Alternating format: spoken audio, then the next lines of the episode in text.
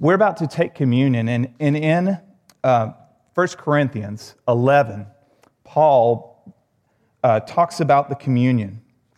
And he, what was passed down to him, what he says about it, he says that as often as you eat this bread and drink this cup, you proclaim the Lord's death until he comes. And so today, as we take communion, I, I, I just feel like that is one of the things that for me, uh, has made communion more meaningful. It's not just bread, it's not just uh, our fellowship with one another. It is a proclamation of the risen King that he is alive and we are awaiting his coming. And our taking of this is a symbol of our faith in him and that we are united to him. And so I want to take a moment and read Jesus' words in Luke chapter 22. It says, And when, he, when the hour had come, he reclined at the table, and the apostles with him. And he said to them, I have earnestly desired to eat this Passover with you before I suffer. For I tell you, I will not eat it again till it is fulfilled in the kingdom of God. And he took a cup, and when he had given thanks, he said, Take this and divide it among yourselves. For I tell you that from now on I will not drink the fruit of the vine until the kingdom of God comes. And he took the bread, and when he had given thanks, he broke it and gave it to them, saying, This is my body, which is given for you. Do this in remembrance of me. And likewise, the cup after they had, after they had eaten, saying, This cup is poured out for you in the new covenant in my blood. And so, as we take this this morning, um, remember that this is a proclamation of the risen King and our communion with him.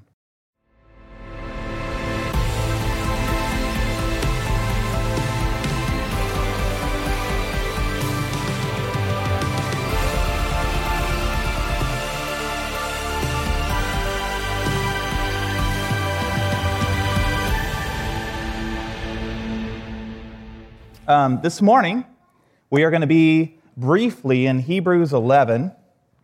And so you can turn there, and um, you might want to keep your thumb in Exodus for a minute, but then we're going to jump back to the passage we just read in Luke 22. So I'm just giving you a little heads up. Uh, we'll be bouncing around a little bit this morning. Um, today's uh, sermon is going to be over Moses and the Passover. And so let's take a moment and we'll read Hebrews chapter 11, verse 27 through 29. And I just want to pray over this time. By faith, he, Moses, left Egypt, not being afraid of the anger of the king, for he endured as seeing. I'm sorry, uh, let me begin again. I actually backed up one verse if you didn't notice that. I'm in verse 27. Uh, I don't know if I said 28 or 9. Let me read again. By faith, he left Egypt not being afraid of the anger of the king, for he endured as seeing him who was invisible. By faith, he kept the Passover and sprinkled the blood so that the destroyer of the firstborn might not touch them. By faith, the people crossed the Red Sea as on dry land, but the Egyptians, when they attempted to do the same, were drowned. Now let's pray. God, I believe that this morning, as we've gathered here to hear your word and to gaze intently into the revealed word of God, I believe that you want to change our lives, and I believe that you want to transform our hearts. And so we have gathered here this morning that we might hear from you. And God, we ask that you would change us. And so, God, wherever we have come from this week, whether it's from hardships or celebration or with thanksgiving in the season that's coming, or God, whether it's with loss, whether it's with joy, I believe that this morning you have a word for us. And so I just ask that, that today, as we consider the faith of the Israelites and the faith of Moses, and the mighty work that you have been doing.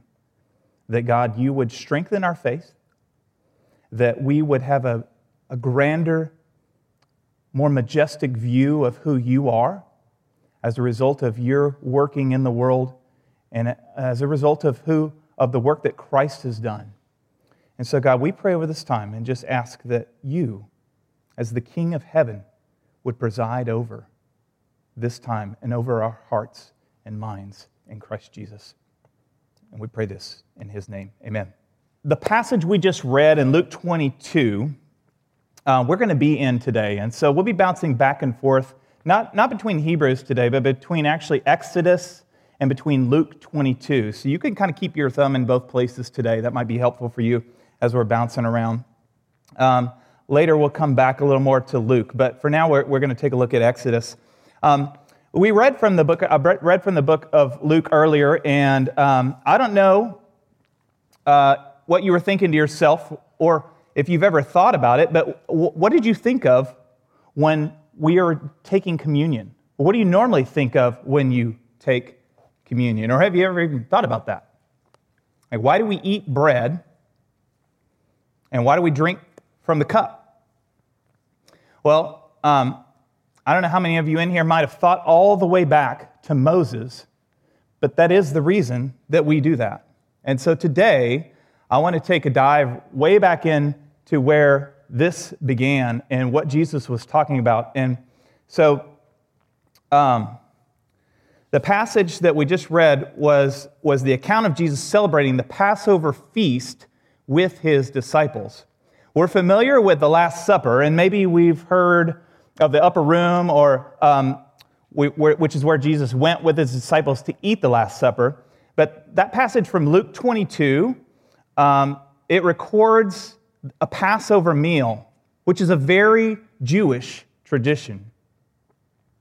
Uh, Jesus was a Jewish Messiah celebrating a Jewish feast with Jewish disciples. And I think oftentimes we read or we, we hear these stories and we forget that um, that they had Jewish names, they had a Jewish culture, they had a Jewish heritage and traditions. And it wasn't just a regular dinner that they were having, it was the Pesach Seder with Yeshua. And the disciples were experiencing the Passover that we just read about with Jesus. And they were celebrating having been commanded by God to commemorate the Passover in a meaningful way. And in Luke 22, we clearly see glimpses of Jewish traditions um, that they were following as they were celebrating the Passover. Uh, there are things mentioned in the Bible of what, we, what is to be done for Passover, like we'll see a bit in a bit in Exodus 12. But there's a traditional way, too, that Jews have passed down from generations to generations of how they celebrate Passover in accordance with what's commanded in scriptures. And so the story of the first Passover of, in Exodus gives us the context for the passage we, we, that we just read today in Luke 22. And it's my hope that that'll give us a richer understanding of, who, of what Jesus was doing at the Last Supper, of who he is, and who we are as a result of what God has done. And so, with that, let's dive into um, Exodus, which is where we've been. Last week, Colton was talking about uh, Moses and his encounter with the transcendent God, who was also transcendent but immanent. And so in Genesis 15, um, God, we see, uh, I want to back up to Abraham. We see God cuts a, a covenant with Abraham in which God promises him um, possession of a land as an inheritance. He promises an, an offspring as numerous as the stars. But in a vision that God gave him, he spoke of future oppression that, would, that Abraham's descendants would face. And so it says in, in Genesis 15, know for certain that your offspring will be sojourners or, tra- or uh, aliens in a land that is not theirs and will be servants there, and they'll be afflicted for 400 years. But I will bring judgment on the nation they serve and afterward they shall come out with great possessions. And so this occurred, and in um, Exodus chapter 22, the oppression uh, reached the throne room of God, it reached the ears of God, and God heard their cries. And Exodus 2 23 uh, through 25, you're welcome to tag along with me as we go through this. Uh, says that during those, uh, during those many days, the king of Egypt died, and the people of Israel groaned because of their slavery and cried out for help. They cried for rescue from slavery, uh, from, for slavery, came up to God. And God heard their groaning. And God remembered his covenant with Abraham, with Isaac, and with Jacob. God saw the people of Israel, and God knew. And so, God, hearing their cries, which rose to heaven, God revealed himself to Moses. And we went through that last week. And just to sum it up real quick, God gave him a name that he can't pronounce, basically. So that when the people say, Well, who, who's sending me? Well, you can't even say my name. So I don't know what the essence of that was, but I kind of sum it up as um, well, he was saying that basically there's not a name that can articulate the essence of who I am. He's self existent. And as Colton said last week, he's transcendent, which is high and exalted and otherly, and yet he's also immanent and present in the midst of his creation. And so in chapter 3 of Exodus, verse 7, it says that God sees, God hears, and he knows their suffering. And he says, I have come down to deliver them. And that really is the mission that we see happening and the working of God that we're going to read about today. And so God called Moses, he prepared Moses, and he sent him. And in Exodus 3, he calls him and he says, Come, I will send you. I will be with you. And Moses comes up with a bunch of excuses, of course, we know. And God does prepare him. And it took God 40 years of preparation and sent him back when he was 80 years old and did a mighty work through his life. I don't know how many of you are getting close to 80, but I think this was a reminder for me that no matter where you're at, God is not done with you. If God can do a work in Moses' life at 80 and it took him 40 years to get Egypt out of him, for him to be ready to serve him, not in the way that he went and supposed that the Israelites would see that he was their deliverer, but in the way that God would empower him and send him and commission him out. God is not done with you. And no matter what you've done, God can use you. And so we see God calls him, prepares him, sends him, and he tells him in Exodus 4, he says, When you go back to Egypt, see that you do before Pharaoh all the miracles that I have put in your power, but I will harden his heart so that he will not let the people go. Then you shall say to Pharaoh, Thus says the Lord, Israel is my firstborn son, and I say to you, Let my son go, that he may serve me. If you refuse to let him go, behold, I will kill your firstborn son. And at the word, at Pharaoh hearing the word with Moses in his standing, uh, Pharaoh hardens his heart. And uh, Moses returns to reinstate God's demand to let his people go, but we see that Pharaoh stiffens his heart over and over. And God sending one plague after another, Pharaoh hardening his heart. And then we start to see that Pharaoh, through in Exodus, he begins to be more harsh with the people of Israel.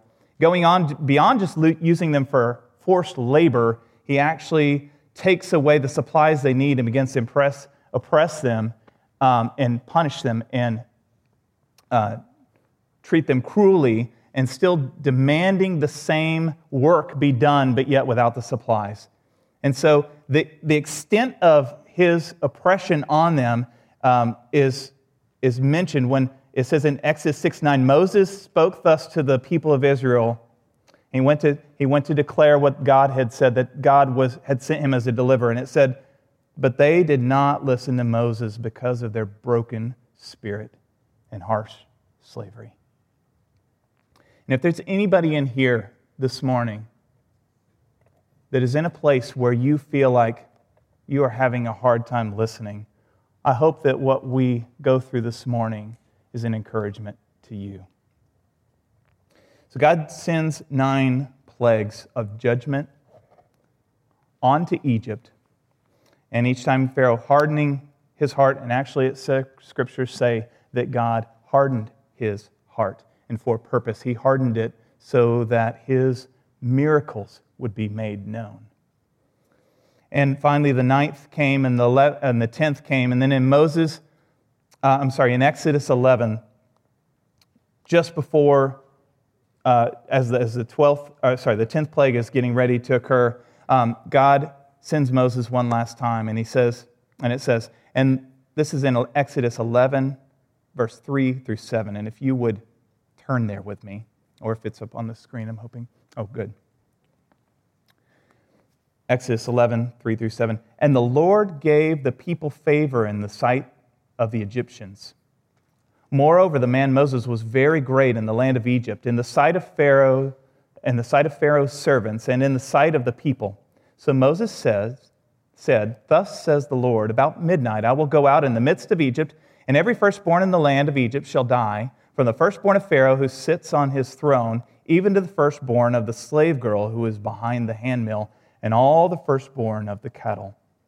There shall be a great cry throughout all the land of Egypt, such as there has never been before, nor ever will be again. But not a dog shall growl against any of the people of Israel, either man or beast, that you may know that the Lord makes a distinction between Egypt and Israel. So, this gives us the context for the Passover, where God commission, I'm sorry, God commemorates a day that is to be celebrated. And so, Israel's, I'm sorry, Egypt's judgment was leading to Israel's freedom. And so in Exodus 12, we see that God institutes the Passover. And so I'm going to read that passage uh, Exodus 12, 1 through 14. The Lord said to Moses and Aaron in the land of Egypt, This month shall be for you the beginning of months. It shall be the first of the year for you. Tell all the congregation of Israel that on the tenth day of this month every man shall take a lamb according to their father's houses, a lamb for a household. And if the household is too small for a lamb, then he and his nearest neighbor shall take according to the number of persons. According to what each can eat, you shall make your count for the lamb. Your lamb shall be without blemish, a male, a year old. You may take it from the sheep or from the goats, and you shall keep it until the fourteenth day of this month, when the whole assembly of the congregation of Israel shall kill their lambs at twilight. Then they shall take some of the blood and put on it and put on two of the doorposts of the and the lintel of the houses in which they eat it. They shall eat the flesh that night, roasted on the fire, with the unleavened bread and bitter herbs they shall eat it.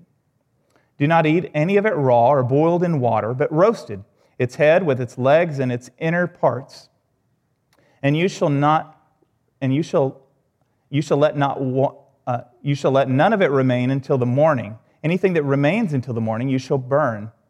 In this manner you shall eat it, with your belt fastened, your sandals on your feet, and your staff in your hand, and you shall eat it in haste. It is the Lord's Passover.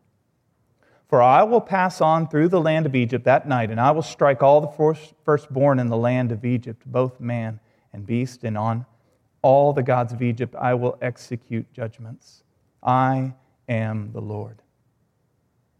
The blood shall be a sign for you on the houses where you are, and when I see the blood, I will pass over you, and no plague will befall or destroy you when I strike the land of Egypt. This shall be for you a memorial day. You shall keep it as a feast to the Lord throughout your generations. As a statute forever, you shall keep it as a feast. So let me just sum up, sum up real quick what that said. Um, this, um, it says that this event was actually so significant in God's eyes that he said it's going to be the beginning of the year for you. In other words, it's going to become the new year. And he, he, he says, Take a lamb in its first year without blemish, in the prime of its life, and it's chosen on the 10th day of the month, and it's kept on, until the 14th day, until it's to be uh, slain. And so it's kept probably around the house, tied up, which actually would have been um, pretty, uh, well, it would have probably made the Egyptians mad considering that that, that was one of their deities as well. So it says, uh, God says, take the blood and strike it on the, on the doorposts and the lintels of your homes. It's to be eaten in its entirety with belts tight, sandals on your feet, staff in your hand, and ready for a great journey. And the blood shall be to you, be a sign to you. This day shall be a memorial. Keep, keep it as a fast throughout all generations forever and do this, and to this day it is still kept. And so, um, I want to just reference back to the passage we let, read a minute ago in, in Luke 22. Uh, G, just before Jesus eats the Lord's uh, eats the Lord's supper with the disciples, we read in Luke 22, verse 7. Uh, it says, Then came the day of unleavened bread, on which the Passover lamb had to be sacrificed. So Jesus sent Peter and John, saying, Go and prepare a Passover for us that we may eat it. Now, um, it mentions the Passover here, but what is the, the day of unleavened bread? Well, the day of unleavened bread is the first night of Passover, and Passover begins a seven day holiday called the Feast of Unleavened Bread. And I want to talk for uh, a bit about the Jewish tradition uh, called the Seder, which was the Passover celebration, the tradition that's been handed down through the Jewish communities for generations and generations. It's their way of, of, of obeying the commands of God that are in Exodus to keep the Passover. And so um, the Day of Unleavened Bread, or the, um, it begins the, the Feast of Unleavened Bread, which is seven days. And uh, why? Why do they have a day of unleavened bread? Because frequently leaven is used uh, to symbolize sin in Scripture. And leaven will cause the dough to puff up, just as sin puffs us up in our own eyes. And it's their way of saying that they want to break the cycle of sin in their life. And so that's why Jewish cultures before the Passover, they would purge their house of leaven. And they would move anything with yeast, um, like cakes, breads, cookies, cereals, and in the Jewish culture, sometimes nearly six weeks before Passover, uh, the woman of the house would, would spend uh, six weeks cleaning. And in that culture, the cleaning was considered uh, the woman's task. So, sorry, ladies. Um, in fact, since uh, if you'll notice that actually Jesus, what, what verse we just read, Jesus sent John and Peter to go and prepare for the Passover. So you might think that well, maybe that should be the uh, man's job, right? So Jesus is saying, well, maybe the, the men should go and clean, right? Uh, well, actually, um, not, not quite. Because the Jewish uh, rabbis, well, they, they had a uh, way around this. Even though the man was this, uh, the one who had standing before God when it comes to prayer and ceremonial preparations, um, the rabbis found a way around that so that uh, they would say, they actually had a tradition and they would say, well, the house is spotless because the woman has spent six weeks cleaning uh, every corner of the house. Uh, well, it's almost spotless. And then um, each year the wife would take a few crumbs and she would go somewhere and hide them in the house. And they, they could have been anywhere. They could have been in a basement, they could have been behind a refrigerator, they could have been under the cabinet. And so the, the, the husband of the house, the head of the house, would have to go through and find it. But luckily, she was kind enough to hide it in the same place she hid it last year and the year before that. So it's not a long search. And when he finally discovers them, then he takes some rather odd cleaning tools. Um, he takes a wooden spoon, a feather, and a white napkin. And he sweeps up the leaven because he's not allowed to touch the leaven because it represents sin and it's not permitted to touch.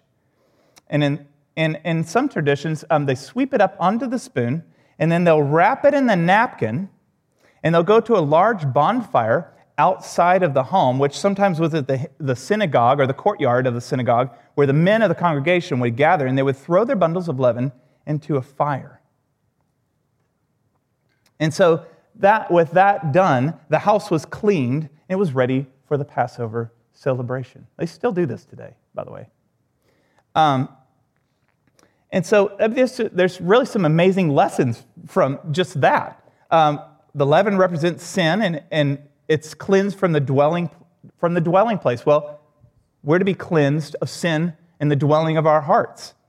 And he would carry around a light, a candle, in order to illuminate the house, in order to see where the sin was, just as God's word illuminates sin within our heart. He used a wooden spoon, or a, uh, the tool was used to remove the leaven, and it was a wooden cross that removed our sin. And the following morning, the last bit was burned outside the home, and that symbolizes the destruction of the leaven, just as Jesus destroyed sin for us who believe in him and freed us from the power of sin. And so, um, so now that they had their, their loins girded and their sandals were on their feet and they were ready to go at any moment, um, they celebrated their redemption as not being slaves anymore. And so the head of the household wears a special ceremonial garment, a white garment called a, a kittel.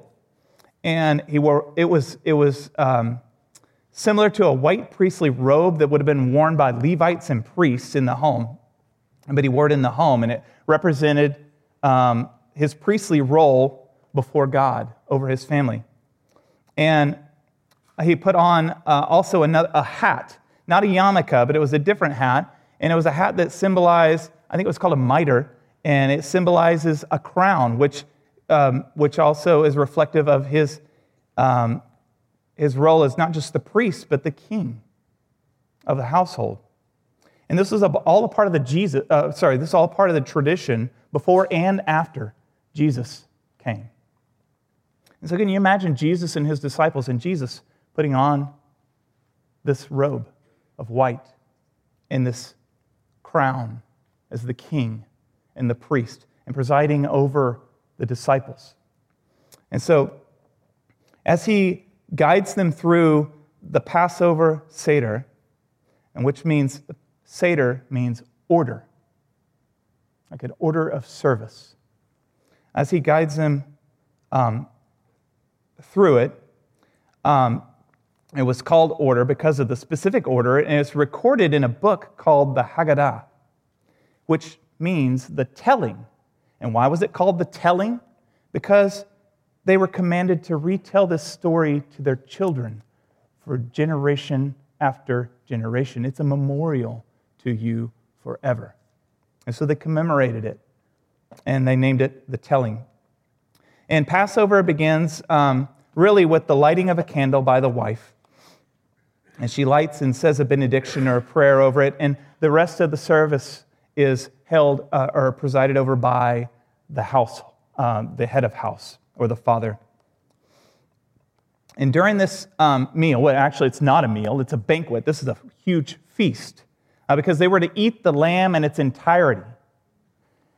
And so I don't know if you can imagine how long it would take to eat an entire lamb, uh, but it's, this is not a normal service. It's a complex ceremony, and it could take up to four hours sometimes. And during the celebration, each adult would drink and refill from their cup four times. And there were four cups in the Seder service, in the, the Pesach Seder. And the first cup is called the cup of sanctification. And Jesus and his disciples um, did this, and we see it in Scripture actually. Um, the, second, the second cup is the cup of plagues. The third is the cup of redemption, which is actually the focal point of the entire ceremony. And last is the, the fourth cup is the cup of Hallel, also, the, which means the cup of praise. And so the first cup of sanctification, I walk through these really, really briefly. First cup of sanctification, um, the host would, or the head of house would offer a blessing, and he would say, Blessed art thou, O Lord God, King of the universe, creator of the fruit of the vine. It's very possible that Jesus was the one saying this. Can you imagine Jesus saying, Blessed art thou, O Lord, O God, King of the universe, creator of the vine? And with that, the ceremony began. And at, at this point, the youngest person, now the children, the children have roles in this ceremony as well, because after all, it is the telling. They're commanded to tell of the Passover to their children. And so the youngest person would come forward and they, they ask the meaning of the Passover because they were commanded to tell it. And so by answering these uh, four questions throughout this service, they would be telling the story of their redemption and their, uh, their redemption from Israel and slavery. And so the first question is why is this night different from all others? Why is it different? So those who would know the answer resp- would respond this is because the, of what the Lord did for me. When he brought me out of Egypt, when he redeemed me with a mighty hand and an outstretched arms. Because um, they took this very personally. It wasn't something they talked about as happening in the past, they took it personal. And in such a way that the deliverance story was about them. And so, um, really, the redemption is the heart of the Passover. And I think we ought to take this story in a personal manner as well, because after all, I mean, we need redemption. This didn't happen to us, but the redemptive story is told through this. And so, uh, the Passover conveys not just the message of redemption, but it also conveys the means of redemption through the sacrifice of the Passover lamb. And so uh, the, pre- the preparation instructions gave specific um, application for the blood to be put on the doorposts, the lintel, and then the two sides. And then uh, in Exodus 12, we see a, a, a picture of a greater lamb or actually, this, it actually shows the picture, uh, it displays the picture of one who is greater than a lamb. It speaks of how his bones, or actually, I'm sorry, the, the, the passage speaks of how the lamb's bones are not to be broken and how the blood is applied to the door in faith. And so we know that we apply the blood of Christ to the doorway of our hearts. And so the, the child would ask a, a second set of questions um, and, and it would ask, uh, Why do we eat unleavened bread on this night? And we just had unleavened bread. And so he would, he would say, or those who knew the answer uh, would say, Our ancestors in haste le- uh, had to leave Egypt. They had to take the bread with them, and while it was still flat.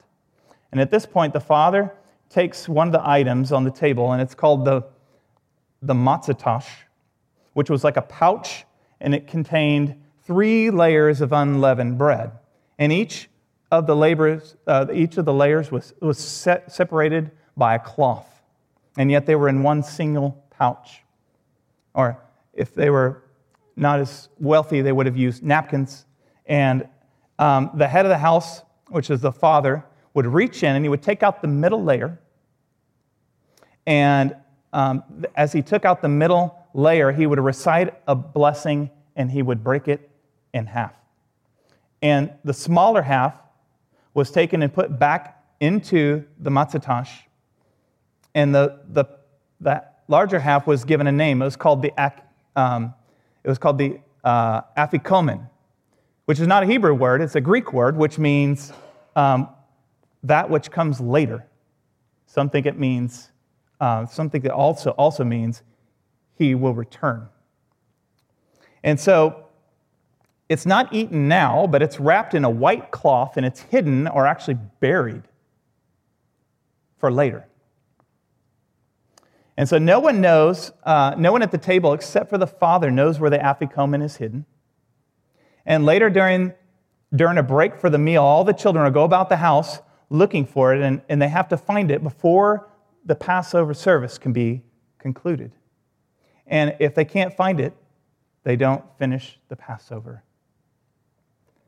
So, unless you find the bread that was broken, covered in white, and was buried, you don't finish the Passover. So, the afikomen also had to be eaten in some traditions before midnight, which is when the 10th, or the, the 10th plague came. Um, and so, um, at this point, oh, and after the, after the afikomen, if it was found, then they, uh, they didn't eat or drink anything else after that except for the two remaining cups of wine. And so at this point in the service, the child would ask the last two questions, which I'm not going to go over here, uh, but they have to do with the food of, the, on the Seder plate. And so the next cup is, is the cup of plagues. And so, following the order of service, they would come to the second cup. And then um, that cup was filled all the way up and um, it symbolizes, actually, overflowing cup symbolizes the, the joy, joy in Jewish tradition. Um, but their joy is not complete, so they would take some drops out of it, and they would take like 10 drops with their pinky finger, and that way they would show that their joy is not complete yet. And so they would also cite uh, with those 10 drops the 10 plagues upon Egypt. And there was a lesson to be learned in that um, because, because of Pharaoh's refusal to obey God, it brought destruction on his land and his home and death to his family. And so I think, um, you know, when I think about other times when I've ever refused the will of God in my life, when I've told God, no, I'm not going to do that. You know, so I think this is something they would think through. And so after, um, at the end of the second cup, uh, there is a break for the meal. So during this break, um, they would have their break, and at the break, uh, they would come back and they would drink the third cup. But the service can't continue yet because why? Anybody remember? Something's missing. The bread, the afikomen, that which is for later, is still missing. And so um, something was broken, it was buried, and it, it's got to be brought back. And during the break, all the children went to search for it, and only one child discovers where it's hidden. And it's brought back, and it's brought to the head of household, and then the head of household breaks it again. And each person receives like an olive sized piece, and it's taken by each. Does that sound familiar? Yeah, it's what we just did. In fact, it's what we just read in Luke 22. Um, this is a Jewish tradition that's been passed on from generation to generation. Jesus was actually using the traditions of the Passover meal to point to himself. And it's a painting a picture of the story of God's redemption and the means of God's redemption, Him. Uh, even the, the matzah, which is the unleavened bread seems to be symbolic of Jesus. It was, was unleavened, which means it symbolized um, a sinless nature. Uh, it was overseen by rabbis from its harvest in the field to the milling and the time uh, and all the way to the time of baking that it does not touch leaven and it's utterly pure and even rabbis had very specific criteria if it was going to be used or suitable for the passover it was it had to be perforated or pierced. You could hold it up to a light and you could see the holes in it. And it also had stripes in it. Does that sound familiar? Pierced with stripes. And so if you remember the, the matzah which is the pouch too, there were three unleavened bread in the pouch, and each separate from one another and one of which is broken. And if you ask a Jew why, the, why they do the afikomen, they don't have any idea. They cannot explain it. Some of them would say, um, there's a lot of discussion and disagreements among rabbis, but some of them would say um, it has to do with the patriarchs, Abraham, Isaac, and Jacob. Some would say it has to do with the um, three divisions of worship in, the, in ancient Israel, which would be um, the priests, the Levites, and uh, the people of Israel. Um, but if you ask, well, why is it broken and buried and brought back? They cannot answer that question. They still do this to this day. And so now on Passover, the, the head of house removes the little, um, re, sorry, he removes the middle layer of bread and he makes that layer visible only during Passover. While the other two are still remained hidden from view. If you think of the words of John 1 1, in the beginning was the Word, and the Word was with God, and the Word was God, and the Word became flesh and dwelt among us. God revealed in three persons. And once the Afikomen is brought back, there's nothing missing. So now the Passover continues with the third cup, which is the cup of redemption. And before uh, moving on, remember what Jesus said. He said, This is my body, which is broken for you. And you, and you, and you, and you. And likely breaking the bread of the middle piece, the afikomen. Do this in remembrance of me. And in Passover, usually the fruit of the vine is red to symbolize, the rabbis would say, the blood of the lambs, but we know that ultimately it represents the blood of Jesus. The, there's a fourth cup, and it's the cup of Hallel, which means the cup of praise. And um, if you think of hallelujah, Hallel is the singular version of hallelujah. And so it's uh, Hallel means praise, whereas hallelujah is kind of like the plural verb, so it's like praise y'all. Texas. Um, so uh, there's actually, and there's actually a fifth cup, which is called the cup of Elijah. And it sits on the table and nobody touches it. And so, um, why is there fifth cup on there? And um, it was said in, um, many believe that because it was said in Malachi that before the Messiah would come, he would, he would be preceded by Elijah the prophet. Um, so before Passover begins, a child would go and they would run to the door and they would leave it wide open. It's in springtime, in April. And it would stay open for the whole feast. And so, because they were waiting expectantly for something. Um, some believe also that that cup may be uh, the cup spoken about maybe in Jeremiah 25, 15, when it says, the, Lord, the cup of the Lord's wrath.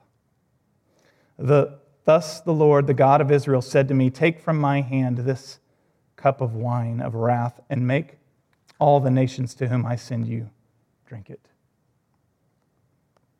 But for those who have marked the doorposts of their heart, the entrance of their heart with the blood of the Lamb. They won't receive that because that has been taken from them. And so we have a thousand years of this feast that emphasizes the, significant, the significance of the moment when John the Baptist sees Jesus coming. And he proclaims, Behold the Lamb of God who takes away the sins of the world. I think the Passover teaches us that God saves only by substitution. His life for yours, substitution, period. Jesus was God's provision to save us from sin and to set, it, and to set us free. And now his righteousness is yours too. Which means that, uh, which means that you and I, with what Hebrews says is full assurance of faith, can enter the presence of the living God. At Passover, we see on display God's power to save his people really from himself with the full force of his wrath, and he saves them to himself. And the power of sin and its ability to place us in the way of God's wrath. That's its power. Sin places you in the way of God's wrath. And it's deserved. And God's honor must be upheld. So there must be a substitution. So God's provision show that his demand for justice has to be met. And in Christ, we have life. In that judgment, the wrath of God has been fully poured out in Christ, and there's no condemnation. There's no judgment, no fear, and it's been paid in full on the cross for those of us who are in Christ. The sacrificial lamb is not only the lamb, he's the Savior and he's the liberator.